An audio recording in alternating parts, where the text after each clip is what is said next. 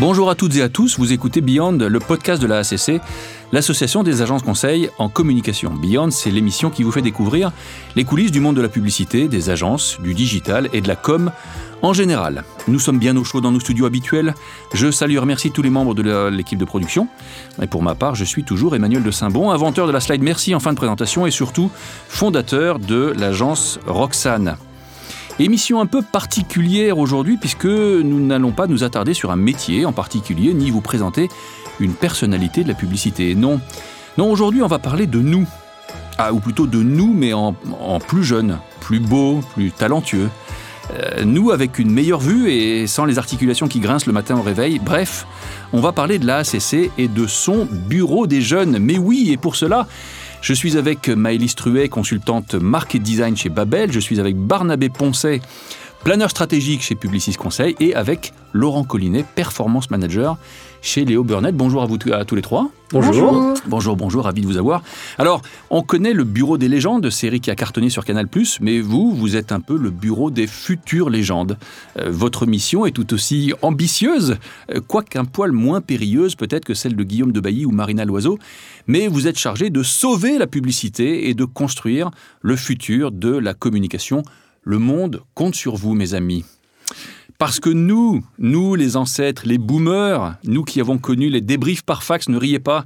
L'arrivée tout à l'heure, je vous raconterai un peu comment j'ai commencé à travailler, vous ne me croirez pas. Nous qui avons connu les débriefs par fax, l'arrivée d'un logiciel révolutionnaire qui s'appelait Photoshop ou encore Frédéric BD avec de bonnes idées, eh bien, eh bien, nous, on a besoin de ça, se faire chahuter, challenger, remettre à notre place, parfois bruyamment, par la jeune génération. Hmm. Alors, je pense au mot célèbre d'Oscar Wilde. La jeune génération est épouvantable. J'aimerais tellement en faire partie. Même si, euh, comme les générations qui la précèdent, elle apprendra, la jeune génération. Et elle verra bien, quand elle sera aux affaires, que les choses ne sont pas si évidentes et qu'il y a du bon dans ce qui lui est légué. Alors, pour la partie technique, le bureau des jeunes se compose de 17 membres. Vous êtes élus par vos pairs pour une durée de deux ans. Vous travaillez tous en agence, vous avez moins de 28 ans. C'est-à-dire que vous savez que Twitch n'est pas un personnage de dessin animé et que vous vous préoccupez autant de RSE que de KPI ou KPIs, KPIs en anglais. Bref, vous êtes la relève et vous avez du mérite parce que vous y passez du temps et vous faites cela gratuitement en plus de vos priorités professionnelles. C'est d'ailleurs ça qui va commencer à m'intriguer et c'est l'objet de ma première question. Qu'est-ce qui, les uns et les autres, vous a poussé à entrer au bureau des jeunes? Est-ce qu'il y avait euh, une motivation particulière et même qu'est-ce que vous y trouvez? Parce qu'on y trouve forcément quelque chose. La passion du métier? Madame, la passion du métier. Ouais, bah, quand on aime ce qu'on fait, euh, quand on aime euh, nos agences, notre secteur, euh, notre métier de manière générale, et qu'on a envie de s'engager pour, pour lui, le bureau des jeunes, c'est une bonne solution. Donc euh, c'est chouette. C'est chouette. on trouve des gens sympas, on se fait des copains. Mais ça veut euh, dire que tu, cette passion du métier, tu la vis différemment ou de manière complémentaire avec le bureau des juniors de, la ACC De manière complémentaire. de manière complémentaire. C'est-à-dire que la passion du métier, je l'ai tous les jours en exerçant mon métier. Mais euh, en plus de ça, je contribue au rayonnement de mon secteur avec le bureau des jeunes. Donc à une plus petite échelle peut-être, ou sur des thématiques spécifiques.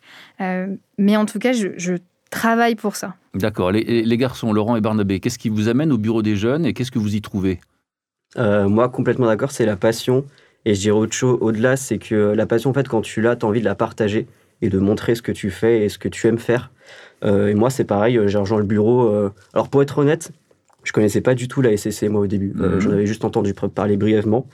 Euh, mais c'est en m'expliquant ce que c'était et ce qu'on pouvait en faire et ce que ça pouvait changer aussi, euh, que j'ai voulu aller euh, dans, ce, bah, dans cette association-là. Donc dans ton cas, Laurent, c'est le désir de partager, de faire connaître Complètement, hein, ouais. moi, mon domaine, c'est la data, donc ça reste un peu éloigné, on va dire, de la pub. Enfin, de moins en moins. On, on pourra en parler après, mais en fait, cette data, en fait, elle est de plus en plus présente. Et ouais, c'est ça que j'avais envie de partager. Absolument. Oui, non, tout à fait. Je, rejoins mes, petits camarades. Il y avait cette idée de, euh, de redonner, en fait, de contribuer un petit peu à la, fierté qu'on peut avoir dans notre secteur. C'est vrai qu'on est dans un métier. Euh, que le monde de tous les jours ne connaît pas forcément très très bien et peut avoir une vision un petit peu caricaturale. Euh, c'est vrai que quand on est euh, en société et qu'on nous dit ah tu es publicitaire donc ton métier c'est de vendre des trucs à des gens qui n'en ont pas besoin, mm. voilà. Tu essaies de dire que non, que c'est pas de ta faute s'il y a 5 minutes de pré-roll euh, avant ta vidéo YouTube, que c'est pas ça que tu fais. C'est vraiment essayer, pareil, donc voilà, c'est cette idée de, de, retrouver un petit peu ce sens, de se dire à quoi est-ce que mon secteur peut contribuer de manière concrète. D'accord. Dans vos vies personnelles, on, on, vient vous enquiquiner sur votre métier, qui c'est vrai n'a pas toujours bonne presse, hein, la publicité. Vous devez parfois expliquer, justifier à vos potes. Ah, mais ah, expliquer, expliquer, expliquer. Je pense qu'on a tous vécu un repas de famille où euh, on explique qu'on travaille dans la communication. Quand moi j'explique que je suis consultante euh, marque et design, on me regarde avec des yeux un peu ronds en me disant Mais euh, c'est-à-dire, tu, tu fais pas de la pub? Tu fais pas ce qui passe à la télé, le soir? Bah non, en fait, pas tout à fait. Donc c'est, mais c'est ça qui est marrant aussi, c'est il faut réussir à expliquer ce qu'on fait, ce qui est pas toujours évident. C'est vrai que... Et enfin complètement, tu essaies de leur expliquer, mais c'est vrai qu'ils bah, comprennent pas forcément ce que tu fais. Et t'essayes, t'essayes, mais à la fin, euh, c'est toujours euh, ah oui, donc en fait, quand je vois des pubs à la télé ou même sur Internet, euh, quand je prends mes billets d'avion, en fait, c'est ça. Et là, tu, après maintes et maintes explications, au bout de 15 minutes, tu dis euh, ouais, peut-être, enfin pas réellement, mais bon, euh, bon, tant pis. mais vous voyez, c'est intéressant parce que à la fois je ne suis pas surpris de ce que vous dites, puisque j'ai parfois moi-même euh, les mêmes interrogations autour de moi, et en même temps, euh, on peut très bien considérer que la communication au sens large, la publicité en particulier, sert à accompagner les nécessaires mutations du monde dans lequel on vit, accompagner les, les changements d'usage, les changements d'habitude, installer quelque part le monde de demain. Donc, ô combien la publicité a un rôle nécessaire. Barnabé j'aimerais que tout le monde ait cette perception-là. Euh, j'ai l'impression qu'il y a assez souvent sous le ton de la plaisanterie, mais une, une, vision un tout petit peu caricaturale et qui va limiter en fait la publicité à une nuisance et quelque chose qu'on est, dont on est soumis euh, quotidiennement. Tout le monde connaît les chiffres du nombre de stimuli visuels et publicitaires qu'on a par jour. 3000 par jour, dit-on? Je, je, C'est à peu près ce que j'avais en tête, quelque chose comme ça. Enfin, voilà, donc les gens s'arrêtent un peu là-dessus, et du coup, ils ont un peu l'impression qu'on est dans cette espèce de grande machine euh, euh, pas, pas machiavélique, j'irai pas jusque-là, mais qui en tout cas ne sert pas forcément euh, un objectif positif. D'accord. En tout cas, vous évoquez pas, spontanément, en tout cas, le mot de création, qui est souvent ce qu'on évoque hein, quand on vient travailler alors en agence d'une part et, militer hein, au sein du, bureau des juniors de la ACC. C'est pas ce que vous évoquez euh, spontanément. Ça, je, le note, c'est intéressant. Euh, je me demandais également ce que vous venez y trouver, parce que, ok, vous avez tous les trois la passion du métier, vous voulez la faire partager, mais à titre personnel, vous allez nous expliquer un peu comment ça se passe le, le bureau des juniors, à quelle fréquence vous réunissez, et puis surtout, ce qui m'intéresse, c'est vous travaillez sur quoi vous contribuez à faire évoluer quoi? Et donc, à travers cette question, je la repose, qu'est-ce que vous venez y trouver, vous, à titre personnel? Je me lance. Euh, bah, à titre personnel, il y a un peu... Euh, bah, déjà, je pense qu'on rencontre beaucoup de gens ça, c'est bien. Au sein du bureau. Donc, il y a effectivement 17 membres euh, du bureau, mais il y a aussi euh, le conseil d'administration de la ACC, euh, il y a toute l'équipe de la ACC, parce qu'il n'y a pas que les administrateurs, il y a aussi l'équipe permanente. Donc, on rencontre plein de gens. Euh, on a des expériences, on a tous eu des expériences de, parcours de vie qui sont extrêmement différents et on n'a pas la même vision de nos métiers, même si on se rejoint sur beaucoup de points. Donc il y a déjà ce, cet enrichissement euh, de pouvoir se confronter à d'autres points de vue, à d'autres réalités, à d'autres métiers qui est, enfin, que moi je trouve extrêmement enrichissante. Euh, et puis ensuite, il y a, euh, on travaille en collectif. Donc en ce moment, au sein du bureau, on travaille sur une thématique en particulier qui est le, le sujet de l'attractivité et de l'employabilité mmh. dans une période qui est bah, une période bousculé, de crise, qui est euh, qui est exactement, difficile. qui est difficile, euh, notamment pour, euh, pour les, les, jeunes générations, les plus jeunes, les étudiants. Donc c'est un sujet dont on s'est saisi et aujourd'hui on travaille en groupe, on, on échange, on débat, on est chacun de notre côté en train de contacter des écoles pour essayer de rencontrer des étudiants. On échange aussi avec les agences membres de la ACC sur bah, qu'est-ce qu'on peut faire demain pour aider ces jeunes à rentrer sur le marché du travail Mmh. et à se faire rencontrer et des jeunes talents et des agences qui, qui en ont besoin. Moi, très personnellement, j'ai l'impression de, de, bah, de servir à quelque chose. C'est-à-dire que j'ai mon métier, euh, j'ai ce que je fais dans mon métier, et en plus de ça, je travaille avec des gens qui sont euh, talentueux et extrêmement intéressants. Ils sont enrichissants. Ils sont enrichissants, ça c'est pour vous les garçons. Oui. Et, euh... eh bien, pas mal. Et, hein. Génial. Et, et, donc, et, et, donc voilà, c'est, enfin, moi je trouve ça super. Ça, ça t'ouvre l'esprit, euh, ça te donne l'impression de servir à quelque chose. Euh, et ça, là, en, particulièrement sur le sujet de l'attractivité, on a vraiment l'impression qu'on va pouvoir aider euh, bah, des, des, jeunes, enfin nous, il y a quelques années en fait. Donc, On va laisser les garçons réagir. Quand tu dis l'attractivité, donc ça concerne les agences, et quand tu dis l'employabilité, ça concerne, j'imagine, les jeunes gens à qui vous vous adressez et avec qui vous cherchez à établir des ponts. Exactement. Ah, c'est ça l'idée, d'accord. Exactement. Attractivité, employabilité. Ouais. Okay. Il y a aussi une, euh, une logique un tout petit peu égoïste, hein, entre guillemets, dans notre démarche aussi, c'est qu'on veut s'assurer que les meilleurs talents viennent chez nous. si, on, si, on, aime notre secteur et qu'on veut qu'il perdure et qu'il croisse et qu'il brille, on a besoin que les meilleurs de la nouvelle génération soient chez nous. Et pour ça, on veut s'assurer que les gens ne passent pas à côté d'un secteur qui pourrait les intéresser. Vu que c'est pas forcément un secteur qui est encore une fois très très bien connu à l'échelle des études, à part si on est dans des études très spécialisées de communication, mhm. euh, il y a aussi un travail un petit peu d'éducation à faire. Auprès des écoles de commerce, par exemple? Par exemple, tout à fait. Bien sûr. Euh, moi, ayant fait ce parcours-là, euh, je me suis retrouvé dans la publicité un petit peu par hasard parce que c'est effectivement pas dans mon école que j'ai vraiment suivi ça. J'ai suivi du marketing de manière assez globale petit peu de notion oui, de, communication digitale, ce genre de choses. Mais le métier de la pub en lui-même n'est pas vraiment abordé. Je le voyais aussi dans les, euh, les carrières forums et ce genre de choses, quand effectivement tous les cabinets de conseil viennent sur le campus pour présenter leurs offres. Euh, malheureusement, il n'y avait pas d'agence présente. Donc c'est vrai qu'il a fallu aussi un peu improviser, se débrouiller par soi-même pour... Euh, pour rentrer dans ce milieu. Hmm, mais les cabinets de conseil sont souvent plus élaborés, ont des structures plus importantes et ont des cellules spécialisées qui peuvent, elles, faire campus manager. C'est le cas chez Deloitte, par exemple. Tout à fait. Et une partie des jeunes que tu évoques pourraient être tentés d'aller bosser chez Deloitte, où il y a des carrières passionnantes à faire, mais où s'il y a une ressemblance avec l'agence et la multiplicité des métiers, il y a une chose qu'il n'y a pas, c'est la fameuse création. Et quand je reçois des candidats, justement, euh, que ce soit en début de carrière ou en milieu de carrière, ils viennent en agence, un, pour la diversité des clients, deux, pour l'ambiance relativement cool, en tout cas la structure plate et l'impact direct sur les résultats, et pour la création, chose qui n'existe pas effectivement dans les autres, euh, dans les autres domaines. Bien sûr. Pour rebondir sur ce que tu viens de dire, moi j'ai fait un parcours, euh, moi j'étais à l'université, donc vraiment le secteur des agences, quand on fait une fac, moi j'ai fait une fac de, de, com et de sciences politiques, donc vraiment très très loin du, du secteur, de ce que je fais aujourd'hui. Donc déjà, les agences, bah, ça n'existe pas vraiment. Les métiers d'agence, on m'a parlé une fois vaguement du, boulot de planner strat, mais en réalité, c'est pas vraiment ce qu'on m'a raconté. Et j'avais pas la moindre idée de, euh, du métier que je fais aujourd'hui, et surtout de, la relation quotidienne que j'allais avoir avec euh, les créatifs avec qui je travaille. Moi, je fais beaucoup de design, donc... Euh, je passe mon temps à, travailler avec des directeurs, artistiques euh, design sur euh, des créations de marques, des directeurs d'expression, etc., Et tout ça, je l'avais jamais imaginé. Eh. Et, euh, et, on raconte pas assez en fait. Mais alors comment, comment ça s'est passé dans ton cas? On peut parler de vos parcours si vous voulez, on va revenir après sur les questions. Dans ton cas, Maëlys, et très rapidement, comment ça s'est passé? Comment tu es sorti d'une filière universitaire à ce que tu fais aujourd'hui dans le design et dans la publicité? Comment ça s'est passé? Il a bien fallu qu'à un moment donné, il y ait une rencontre ou une lecture ou une connexion? Bah, il y a eu une rencontre, effectivement. En fait, moi, j'ai fait de la communication parce que je voulais faire de la communication. Depuis le début, j'ai toujours voulu faire de la com.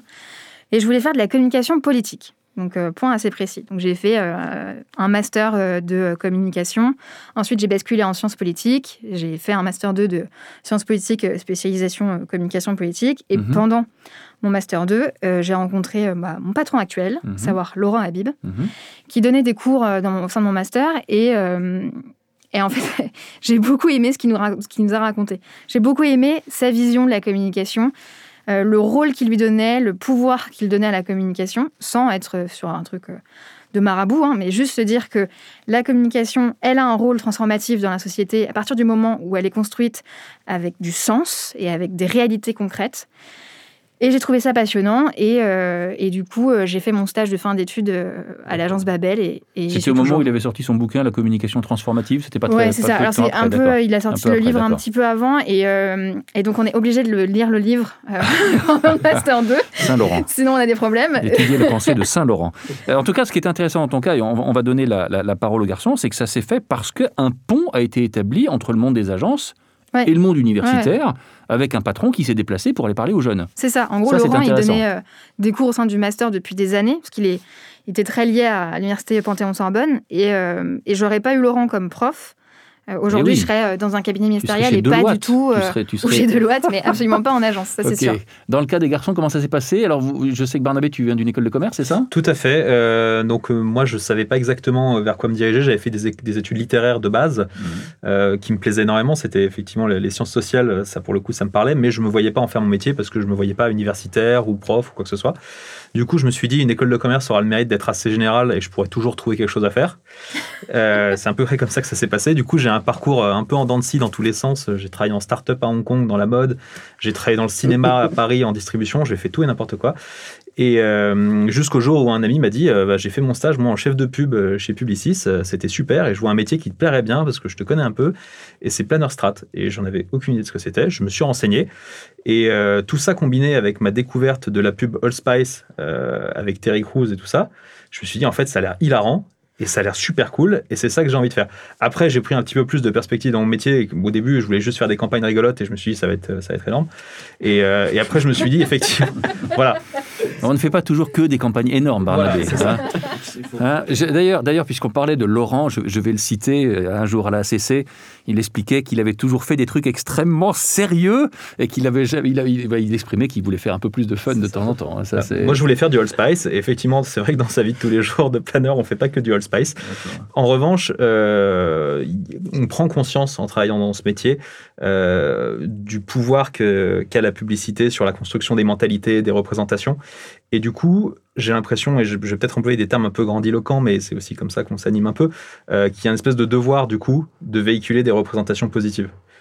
Et donc d'avoir ces, ces soucis de, de diversité, ces soucis d'engagement euh, social, environnemental, et qui se retranscrivent dans les prises de parole de nos clients. Tu es en train de dire que quelque part, nos messages doivent devancer un peu l'évolution de la société ou en tout cas dresser une perspective. adresser une perspective, devancer, accompagner, en tout cas. Et je, et je pense que certaines personnes pourraient me contredire en disant que la publicité ne doit pas aussi trop sortir de son rôle et être ce qu'elle est de communication. Euh, je pense très personnellement qu'il y a effectivement ce, ce- ce devoir qu'on peut se donner à soi-même et essayer de le faire au maximum.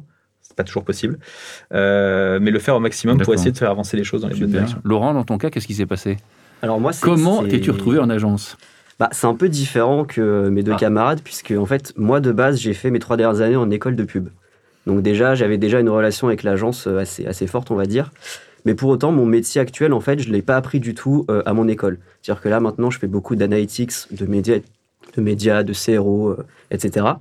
Euh, et en fait, je ne l'ai pas du tout appris en école. Et c'est euh, pour moi, c'est aussi une question de rencontre. En fait, c'était un stage de, quatrième année pour le coup, où je suis arrivé chez Publicis également. Euh, et en fait, je suis tombé en fait comme un poisson dans l'eau. Et en fait, pourquoi ça m'a énormément plu moi, Pour moi, il y a deux aspects qui sont hyper importants. C'est d'une part le côté motivation et vraiment le, le fait de, de, bah, de kiffer un peu ce qu'on fait, c'est-à-dire qu'on s'amuse vraiment à faire notre métier. Et au-delà de ça, l'apprentissage. Et en fait, dans mon métier, je ne connaissais pas du tout, je n'avais pas du tout de compétences en analytics ou autre. Et c'est via, ce, via cette agence-là euh, que j'ai pu apprendre tout ce que j'ai fait euh, maintenant. Quoi. Il y a un point qui est frappant, je te donne la parole tout de suite, Maëlys. Il y a un point qui est frappant dans vos trois histoires, vous l'avez observé, c'est que vous êtes tous venus là à la suite d'une rencontre. Ouais. Vous êtes tous des animaux sociaux. Et à un moment donné, vous avez pu créer la connexion, l'enrichir. Euh, et je retrouve, je te donne vraiment la parole tout de suite, je retrouve ce que je disais euh, à votre copine Lucille Morel, qu'on salue bien, euh, qui, a, été chez Roxane pendant deux ans, qui est maintenant chez Romance, on peut le dire. C'est une chose que je lui disais qu'elle comprenait, c'est que il est de l'intérêt de tous, du vôtre en particulier, du nôtre, du mien, évidemment d'entretenir, de nourrir, de développer les contacts, de développer ces, ces connexions avec les gens, parce que ça vous apporte de l'information, parce que ça vous apporte de l'enrichissement, parce que ça vous apporte de, des opportunités. Et c'est une attitude qui est à la fois agréable et professionnelle que de faire ça. Vous avez su le faire, c'était intéressant. Qu'est-ce que tu Mm. voulais ajouter, Bah, Maëlys en complément de, de ce que tu viens de dire et de ce que se dit Laurent, il y, a, il y a effectivement cette idée d'ouverture. En fait, on est en contact avec des gens au quotidien et notre métier, il consiste quand même à être euh, au contact de ce qui se passe autour de nous. En fait, la particularité de l'agence, c'est qu'on ne travaille pas pour un secteur en particulier. Absolument. En fait, nos clients, ils viennent de, euh, des secteurs de l'énergie, des secteurs euh, de la grande consommation, euh, etc., etc., etc. Et à- en agence, vous êtes euh, obligé d'être un petit peu euh, multi-expert des secteurs. Donc, il vous faut fatalement avoir une ouverture d'esprit assez importante parce que vous allez apprendre le métier de vos clients pour comprendre ce qu'ils font et donc bien les accompagner, mais vous allez aussi apprendre les métiers des gens avec qui vous travaillez. Moi, mon métier euh, de, de consultante, il est euh, marque. Je suis toujours en contact avec des métiers différents. Donc, il faut que je comprenne ce que fait Laurent quand il parle d'analyse, etc. Il faut que je sois euh, en contact avec des personnes comme Barnabé, qui sont planeurs et qui vont m'aider, qui vont enrichir ma pensée. Je suis en contact de créatifs qui n'ont pas du tout le même regard que moi sur les problématiques. Et euh, en plus de ça, j'ai mes clients, j'ai les collaborateurs de mes clients, etc. Donc, on, on a un métier qui est formidable parce qu'il est extrêmement ouvert et extrêmement riche. Backstage, front stage. Non, mais c'est vrai, Ouais, oui, c'est vrai. Ça, tu t'exposes, tu, tu es en contact avec les clients. Oui, moi, je suis en contact Quoi, avec les quoi de clients. plus enrichissant que.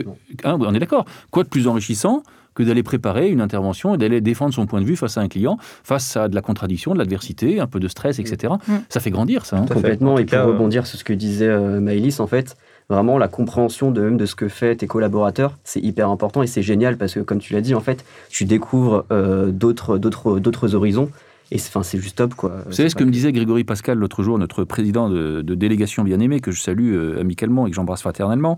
Euh, il, il me disait, quand j'ai démarré dans mon agence il y a je sais plus, 15 ans, 20 ans, il y avait 7 métiers à l'agence. Il y en a 22 aujourd'hui. Hmm. Et effectivement, vous, vous avez parfaitement euh, capté cette euh, importance d'embrasser ou de, de- de- d'appréhender dans, dans sa globalité, dans leur particularisme, tous ces métiers. Ça fait une diversité, ça fait une compréhension. Et ça donne même une culture des affaires qui est assez transversale et qui, on le verra par la suite, dans vos, dans- vous servira immanquablement, c'est évident. Croyais- Vas-y, je t'en prie. Pardon, je, je disais, je pensais que je croyais qu'il n'y avait qu'un seul métier avant en agence, c'était celui de BD.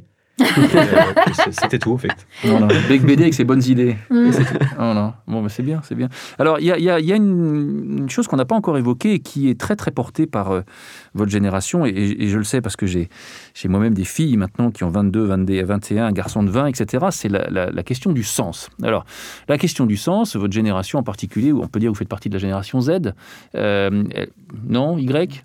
On est plutôt milléniaux encore. Plutôt en fait. milléniaux, En fait, on, est. Charlie. Moi, je comprends plus Je- de je sais quelle plus non plus, génération. euh, Vous êtes des jeunes.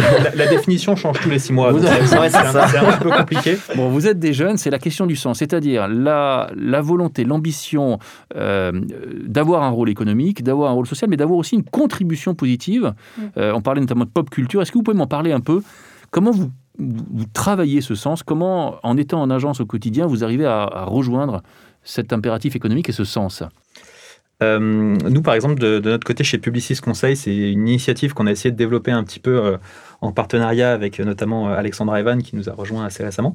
Euh, elle est à l'initiative de ce qu'on a appelé chez nous le Young Board, Youngboard. qui est, euh, on pourrait traduire un peu comme un Shadow Comex, mais pas exactement. C'était plutôt en fait une, une entité de quelques jeunes de l'agence de tous les métiers, euh, qui avait pour objectif un petit peu d'identifier euh, les problématiques auxquelles pouvaient faire face les jeunes en agence, mais aussi, euh, c'est notre grand sujet, comment est-ce qu'on peut promouvoir un petit peu leurs talents, leurs capacités au sein de l'agence.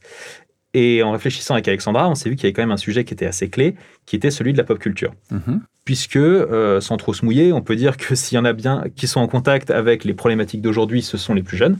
Et donc, c'est eux qui nous aident à garder et à entretenir cette pertinence qu'on peut avoir par rapport au monde d'aujourd'hui, par rapport à nos secteurs, par rapport à nos différentes catégories, et nourrir nos clients dans le bon sens.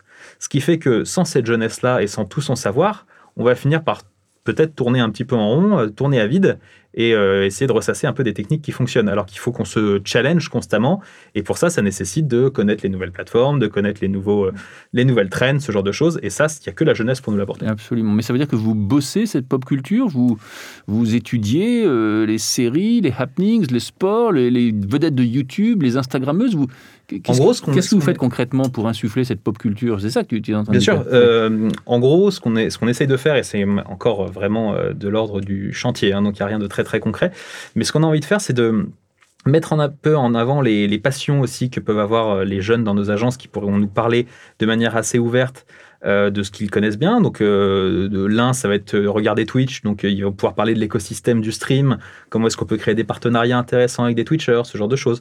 Euh, un autre, ça va être la musique. Comment est-ce que ça peut avoir un impact aujourd'hui sur la façon dont on peut percevoir certaines, certaines industries, certains secteurs. D'autres, c'est les séries, l'impact considérable que peut avoir aujourd'hui l'entertainment au global. Je prends un exemple tout bête, mais qui était, qui, que je trouve encore aujourd'hui assez marquant. Quand la série Le jeu de la dame est sortie, la, fré- la- la fréquentation des sites d'échecs et la Mm. vente de jeux d'échecs La vente, ouais. a explosé, mais de manière exponentielle. Je confirme, je voulais acheter des jeux d'échecs et impossible d'en trouver. Mais sous, l'influ- sous l'influence du jeu de la dame toi-même alors Ah bah, et même pas en plus. Mais Non, pas mais l'influence. Voilà, ça peut paraître anecdotique, mais en fait, nous, c'est ce genre de petites nuggets, de petites pépites qu'on va aller chercher pour dire, regardez comment est-ce qu'une discipline qui est quand même un peu tombée dans l'oubli, un tout petit peu désuète et qui est devenue un espèce de cercle d'initiés, reprend un allant phénoménal juste parce qu'une série pop culture qui a bien marché sur Netflix a réussi à lui donner ça. Et nous, en fait, c'est ce genre de petites choses. Comment est-ce qu'on Hmm. peut réinterpréter un petit peu ces éléments de pop culture au prisme de nos métiers de communicants C'est presque les capter, en fait. On revient un petit peu à ce qu'on disait tout à l'heure euh, sur l'importance dans nos métiers d'être ouverts sur le monde qui nous entoure pour capter ce qui se passe et, euh, et du coup permettre à nos clients d'être euh, en ligne avec la société dans laquelle ils évoluent. Donc il y, a ce côté-là quand même de... C'est pour ça qu'on parlait du sens tout à l'heure. C'est-à-dire que vous avez aujourd'hui une jeune génération qui, euh, dans les sondages qui sont faits, cherche absolument à travailler dans un secteur, dans un, dans un métier où ils ont l'impression de pouvoir euh, avoir une contribution positive. Et donc, ils sont en quête de sens. Jusqu'où ça va? Est-ce qu'ils seront prêts à revoir leur euh, rémunération pour un métier qui leur permet d'avoir un impact positif? En déclaratif, c'est oui. Est-ce que c'est réel? Euh, Demain, je, ne sais pas. Je ne m'aventurerai pas sur ce terrain, mais voilà. Donc ça veut bien dire quand même qu'il y a une exigence dans cette jeune génération de trouver un métier euh, où ils vont trouver du sens. Hmm. Ça, c'est le premier point. Donc du coup, nous, agence, derrière, qu'est-ce qu'il faut qu'on fasse? Premier point, c'est déjà de montrer comment est-ce que notre métier peut avoir aussi cette contribution positive et comment est-ce que dans nos métiers, on a aussi cette, euh, recherche de sens et cet accompagnement de, de trouver le bon sens, le bon ton, la bonne ligne et rester surtout connecté à ce qui se passe autour de nous. Et c'est ce que dit Barnabé là à l'instant, c'est que si on n'est pas capable de comprendre ce qui se passe côté pop culture, comment est-ce que vous voulez qu'on soit... Euh, euh, audible demain quand on fait euh, des campagnes. Est-ce que vous êtes en mesure, par rapport à ça, pop culture ou pas d'ailleurs, de, partager avec nos auditeurs, je rappelle qu'on s'adresse plutôt à des, jeunes gens hein, qui s'interrogent sur la, possibilité de ce métier, euh, une campagne que vous avez menée, ou en tout cas un projet ou une réflexion à laquelle vous avez participé, mais très rapidement, parce qu'on arrive quasiment à la fin de l'émission, euh, de nous raconter, de partager avec nos auditeurs un truc que vous avez fait, idéalement avec la pop culture ou pas, et qui pourrait incarner aux yeux de nos auditeurs votre métier? Barnabé. Alors, je vais sortir un tout petit peu de mon scope, du coup, ça sera moins pop culture, mais le sujet sur lequel on est actuellement et dont on est assez fier, mais qui rentre vraiment dans cette logique de recherche de sens, chez Publicis Conseil, c'est le Make It Positive Lab, que nous avons développé euh, avec toute l'équipe RSE et Valérie Enaf, euh, qui en fait a pour objectif d'aider euh, nos clients à adresser les sujets de communication responsable et euh, de réfléchir un peu aussi à de l'innovation sur comment est-ce qu'on peut un petit peu repenser le business de l'intérieur pour avoir un impact positif. Mhm. Donc on s'est associé à des médias comme Oui Demain, on s'est associé à des organismes de formation comme MySesame pour ceux qui connaissent, euh, qui a pour but effectivement de un petit peu euh, mais quoi d'irriguer de, de, ranger un peu la chambre et de parce que tout ça en fait n'est pas forcément toujours très très bien conçu ni conceptualisé de dire aujourd'hui qu'est-ce que c'est que la communication à impact et comment est-ce qu'on peut euh, repenser un peu notre, notre impact environnemental et social d'un point de vue de communicant. Wow. Donc vous produisez de la pensée, vous produisez des études, des observations et des recommandations. C'est ça. on est, sur, des, sur des capsules, un petit peu de, formation sur différentes thématiques. Comment concevoir un événement responsable? Comment éco-produire? Euh, Qu'est-ce que l'influence responsable aujourd'hui? Voilà. Donc toujours avec ce prisme de l'environnement et, euh, et des questions sociales.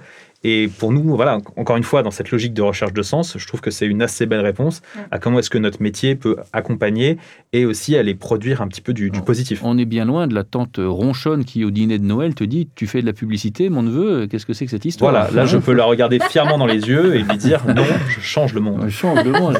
Laurent, et Maëlys, vous avez. Euh, ouais, moi j'ai un projet aussi, euh, c'est intéressant parce qu'il euh, il nous a pris pas mal de temps, enfin les six mois de l'année dernière, six, six gros mois pleins. Euh, qui lie en fait la créativité et la performance. Euh, en fait, pour un de nos clients, euh, on a dû mener, on a créé des, des data, de la data vise.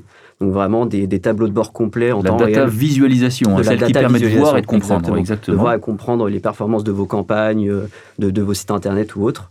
Et en fait, cette, cette data vise, en fait, donc, elle permet de, bah, déjà de comprendre ce que font les, les utilisateurs, ce qu'on appelle des utilisateurs hein, sur, sur internet, et de voir ce qu'ils font, pourquoi ils le font, et essayer de justement bah, de leur apporter un message qui est déjà cohérent avec ce qu'ils recherchent et essayer de les comprendre et justement de les amener euh, vers, euh, vers quelque chose de... Plus d'intelligence, plus, de préhension. Exactement, ouais.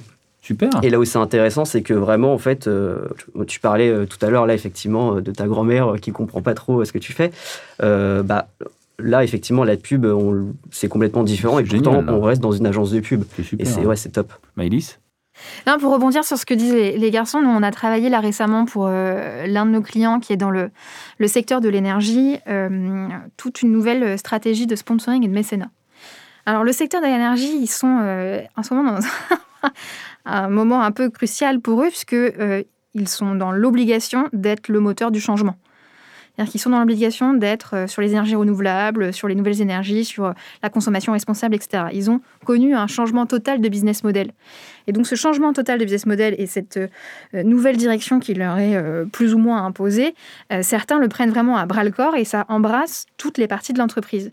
Et notamment la question du sponsoring et du mécénat. C'est-à-dire que là, on a travaillé avec eux sur la traduction, la formalisation d'une grande cause euh, qui permettent demain de choisir des projets de sponsoring et de mécénat qui fassent sens par rapport à la raison d'être de l'entreprise, euh, fassent sens par rapport à ses activités. Soit et cohérent, en fait. Soit cohérent, exactement, et qui, en plus, donne évidemment un coup de pouce à des projets euh, qui contribuent effectivement et concrètement à, au réchauffement climatique, etc., etc., à la lutte contre le réchauffement climatique. Très bien, c'est super. Ça, c'est super, c'est passionnant. Ça mêle de la stratégie, de la créa, parce que c'est un gros travail de création aussi, et euh, pour le coup, on a vraiment un travail qui a un impact positif sur le monde qui nous entoure. Génial, génial. Alors, on arrive peu à peu à la fin de l'émission. J'ai encore une ou deux questions personnelles pour vous. Euh, question directe. Combien gagnez-vous? Combien pensez-vous gagner dans 5 ans si vous faites à peu près la même chose? Je rappelle qu'il n'y a pas de questions indiscrètes. Il n'y a que les réponses qui le sont. ça, c'est bien dit, ça. Hein?